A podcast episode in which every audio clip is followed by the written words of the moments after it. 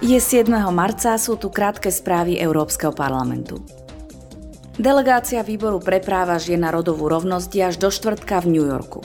Členovia výboru sa zúčastnia na zasadnutí Komisie O S N pre postavenie žien, ktoré sa bude venovať inováciám, technologickým zmenám a vzdelávaniu v digitálnom veku. Následne sa presunú do Washingtonu D C, kde sa stretnú so zástupcami občianskej spoločnosti, vlády a poslancami.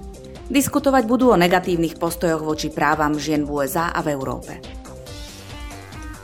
Delegácia Výboru pre občianske slobody je tento týždeň v Aténach, aby posúdila situáciu v oblasti právneho štátu, boja proti korupcii a slobody médií.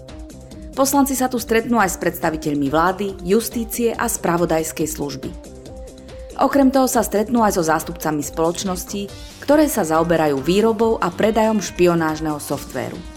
Naplánované sú aj stretnutia s novinármi, mimovládnymi organizáciami, s pohraničnou políciou a agentúrou Frontex. Pracovná cesta delegácie sa skončí zajtra. Vo Výbore pre životné prostredie sa včera diskutovalo o nedávnom rozsudku súdneho dvora. Ten sa týka výnimiek zo zákazu uvádzania na trh a používania semien ošetrených insekticídmi, ktoré obsahujú neonikotinoidy. Poslanci diskutovali aj o revízii iniciatívy Európskej únie týkajúcej sa opeľovačov. Cieľom tejto iniciatívy je bojovať proti úbytku voľne žijúcich opeľovačov. Počúvali ste krátke správy Európskeho parlamentu.